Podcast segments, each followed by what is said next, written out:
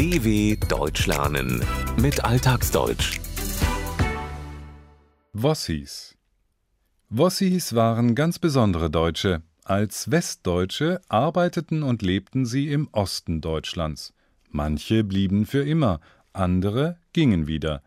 Nicht immer wurden Wossis jedoch mit offenen Armen empfangen. Kaum war die Berliner Mauer 1989 gefallen, war die deutsche Sprache schon um zwei Wörter reicher: Ossi und Wessi. So nannte man fortan die Ostdeutschen und die Westdeutschen, mal liebevoll, oft genug aber auch abwertend.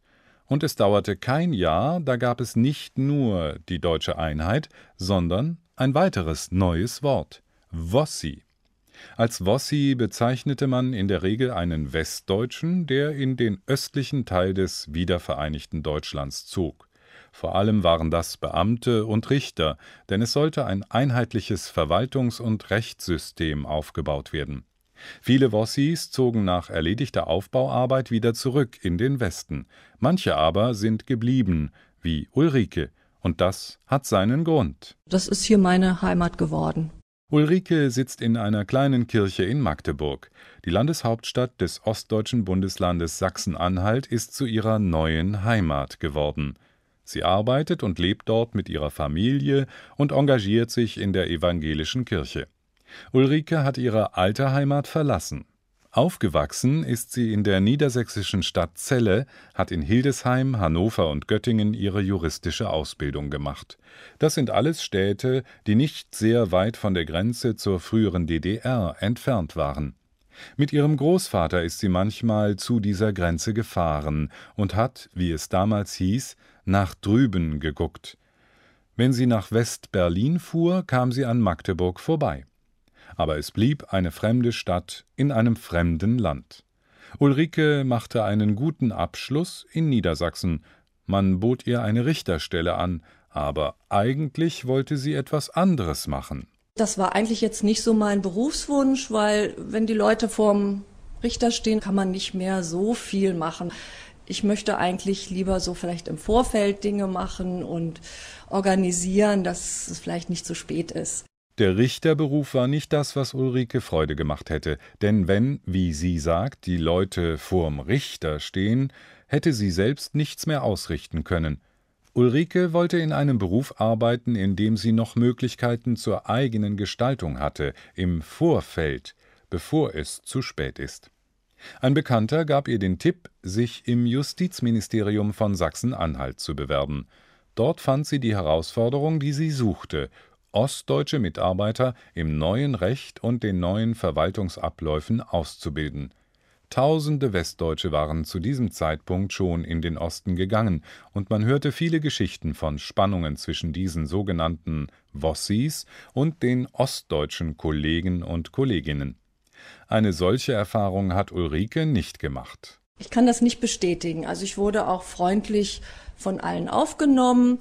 Es gab allerdings äh, dann auch mal so Gespräche, wo die ostdeutschen Kollegen sich beschwerten, dass manche Wessis hier doch sehr forsch aufgetreten seien und sie auch teilweise von oben herab behandelt hätten. Aber mir gegenüber war das also nicht.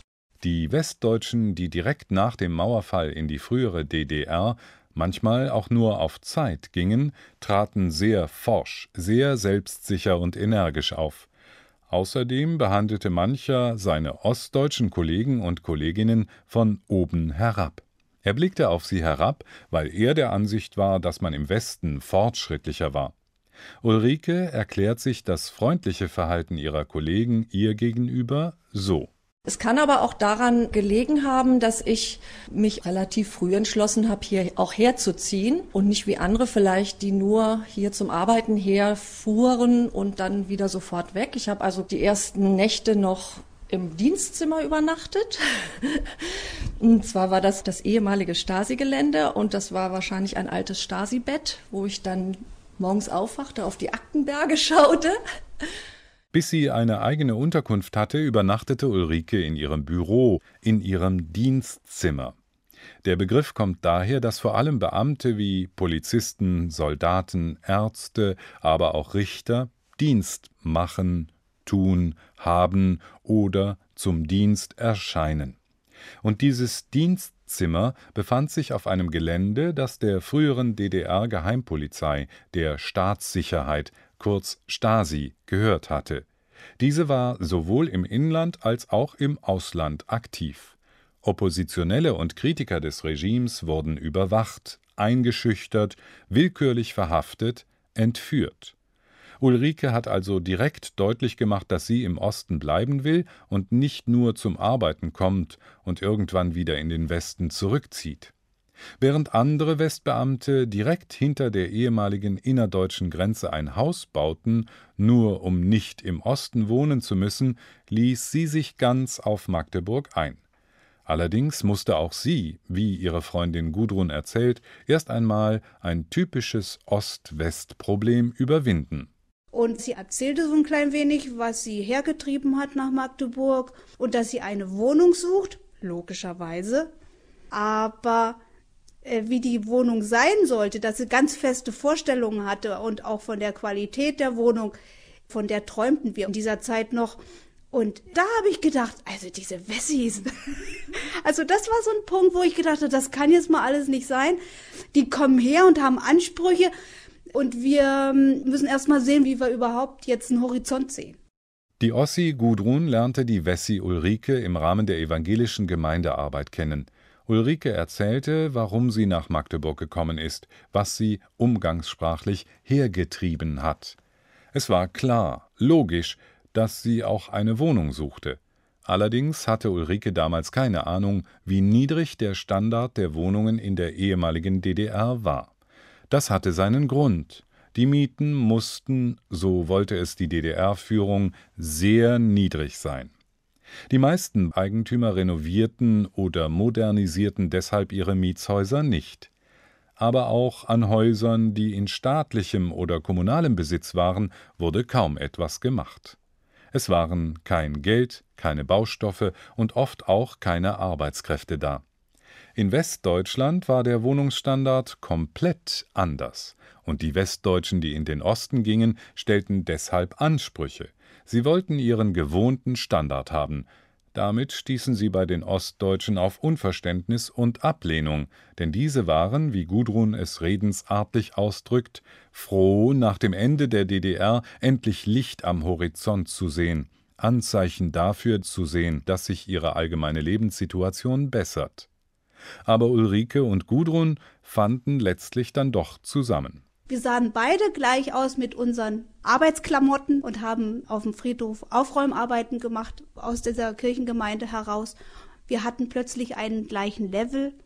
Wir beide arbeiteten zusammen, haben uns gegenseitig unsere Vorbehalte lachend erzählt und dann war's gut. Die Westdeutsche und die Ostdeutsche stellten bei der Arbeit Seite an Seite zwei Dinge fest. Zum einen, dass es doch mehr Gemeinsamkeiten gab, als beide dachten, dass sie ein gleiches Level hatten, und zum anderen, dass sie gegenseitig Vorbehalte, Vorurteile hatten. So galten Ostdeutsche in den Augen der Westdeutschen etwa als unkultiviert, angepasst, spießig, Westdeutsche umgekehrt als am Geld orientiert, arrogant, wenig selbstkritisch.